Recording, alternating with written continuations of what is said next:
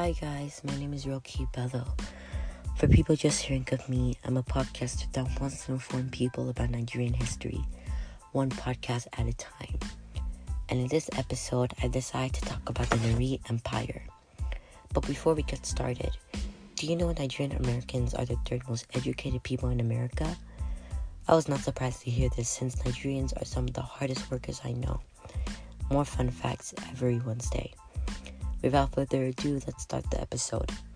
And in this episode, I decide to talk about the Nri Empire. The Nri Empire is one of the oldest empires in Nigeria. Nri was in southeast Nigeria, Anambra State, which was before known as Nri. The Nri Empire has historical footprints dating back to AD 900 and is currently in existence. The Nri Empire was the blueprint for Igbo tribes. The empire influences their culture and religion heavily. The origins of the Nri is vague.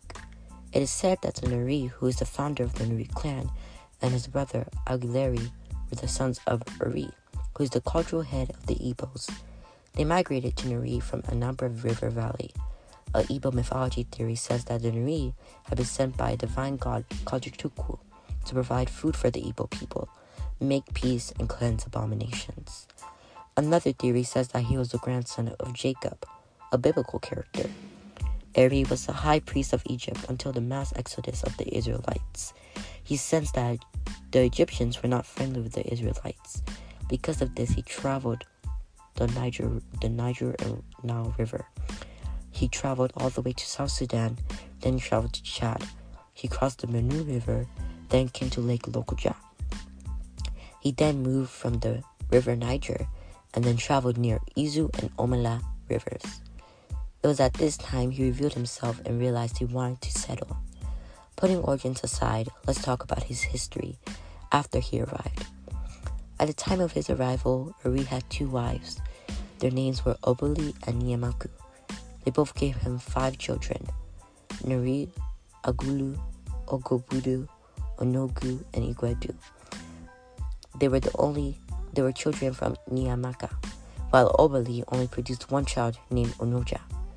Onoja was thought to have some vision of the empire since she made present day Igala in Ugoki state. His firstborn Nuri had produced five children, each growing up with royal blood. Many of his siblings produced children, but in my opinion, the most influential descendant of the children were from the Igwedu clan now known as the Umu Igwedu clan. The firstborn, Nuri, was a spiritual priest like his father. He settled in Agu, Agulu Iwa Iri, which is now located in a thick forest called Nuri Kingdom. He survived through hunting, farming, and was an amazing and dedicated priest, living up to his father's legacy. After Eri died, his son Agulu took over, which is now how the name Aguleri formed. It was at this time that the Igbos multiplied, spread, and founded more Igbo communities, creating more of the Nari Empire. The legend of Uri and his family doesn't just die in history books, but it lives on in mythology and stories. The legends of the kings who brought who were brought up in the upcoming kings, they were were called the Izineri. The first reign by Izineri occurred sometime between the 11th and 13th century. Historian E. Ilokchukwu Uz- uh, Uzuku reasons that each king draws his lineage from Uri and Nuri as part of his royal in- initiation and as a show of his allegiance to the Nuri king. The Ikenga chooses the next Nuri. He is recognized by the public and must not retain a father that is still alive. Being, before being crowned, he must demonstrate that he's a selection of Chukwu, the god, and Uri, the founder of Nuri, and also Nyejishi, uh, the ancestors, and Alusi, the spirits.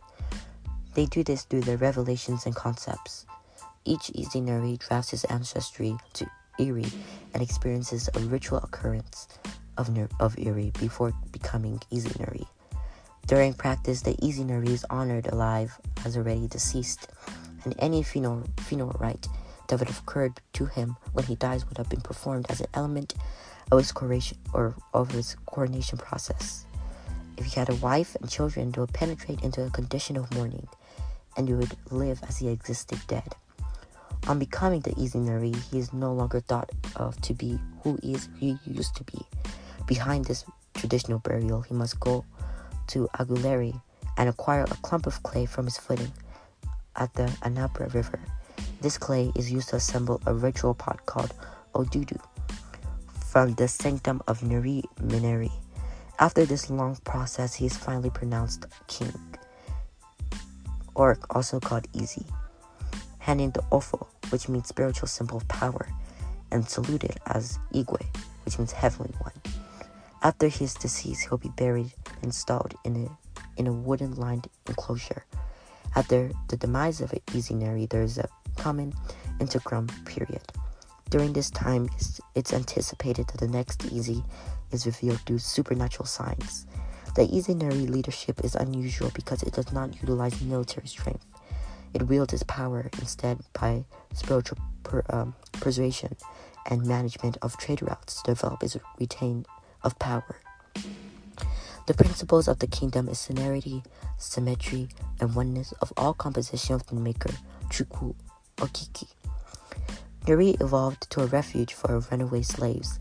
Outcasts were welcomed and everyone was treated equally, although they were not authorized to dine with the free villagers. This achieved multiple wars and converts. The Nuri people were highly innovative and invented their way of nearly everything, including time.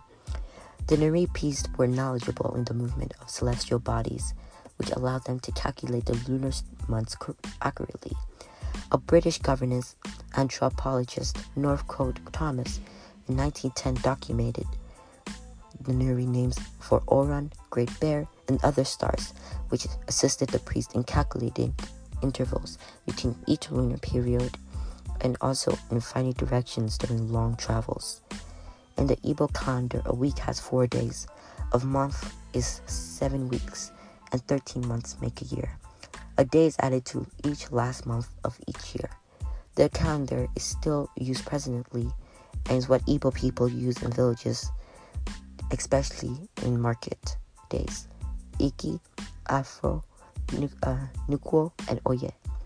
The kingdom gained commitment and development not by power, but via transformation by ritual oath swearing. A palm frond called Umu, frequently associated with restraint, is essential nearly sacred symbol and is used in many ritual functions and spiritual functions. Outlining back to Eri and his influence as the originator of all Igbos. The primary faith amongst the Igbo communities is Odinani. Odinani directs the, directs the spiritual opinion that Chukwu is the all powerful God and that he was sent by Iri down as a supernatural being to sample the Igbo people and their homeland. Chukwu decodes into Great Spirit, which is believed that he is ultimately constructed of everything in the earth and the earth itself. Odinani Igbos believe that the universe has four distinguishable parts creation, supernatural, deities, and spirits. Beyond and the world.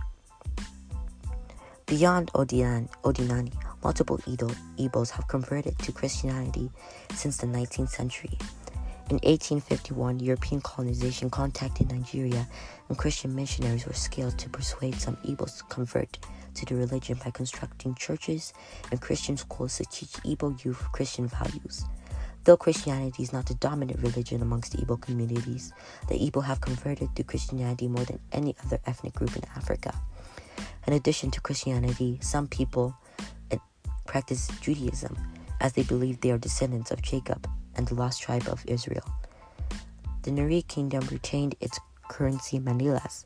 Manillas are armlets constructed from bronze, copper, or gold, and even molded their system of banking and saving called Isusu, and is still in practice today.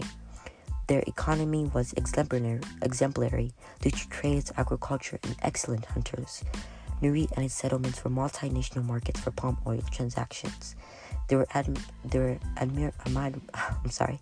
They were also admirably experienced in arts, famous for their bronze work for their bronze works.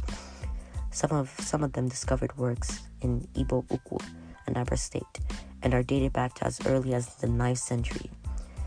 These civilizations are a reminder of the Middle Ages, before British colonialism, and the source of apostles were the primary reason for the, for the decline of the kingdom. The missionaries, through their education, insinuated European ideology into the Igbo society. Christianity was rejected by the Igbos at first, but many locals later converted to Christianity. Once Christians, they, per- they were prevented from partaking in rituals usually associated with the kingdom. As Christianity expanded stronger and traditional values then traditional values broke down, certain cultural traditions became erased and more British culture incorporated in the different culture of the Nari people. The British and different European states had frigid association with the kingdom, mostly because of their high spiritual character and their uncompromising perspective against slavery. Many slaves were primarily abducted by the Aro Confederacy in the Biafra or Igbo lands after they had been referred by the British slavers as very revolutionary and having a heightened rate of suicides and fleet endeavors to flee slavery. In 1911, the British battle, um, battled and eventually contacted the 15th Izinari Ob- and he was dethroned. The Izinari relinquished his ritual authority and left the kingdom in dread of a genocide, although another Izinari was later given his authority and traditions were brought back, but it was never the same.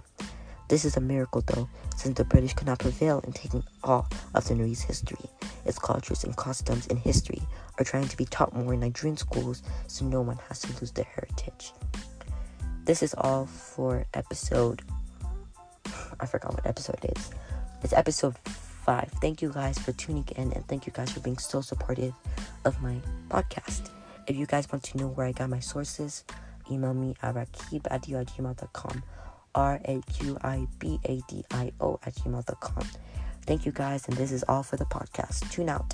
I mean, peace.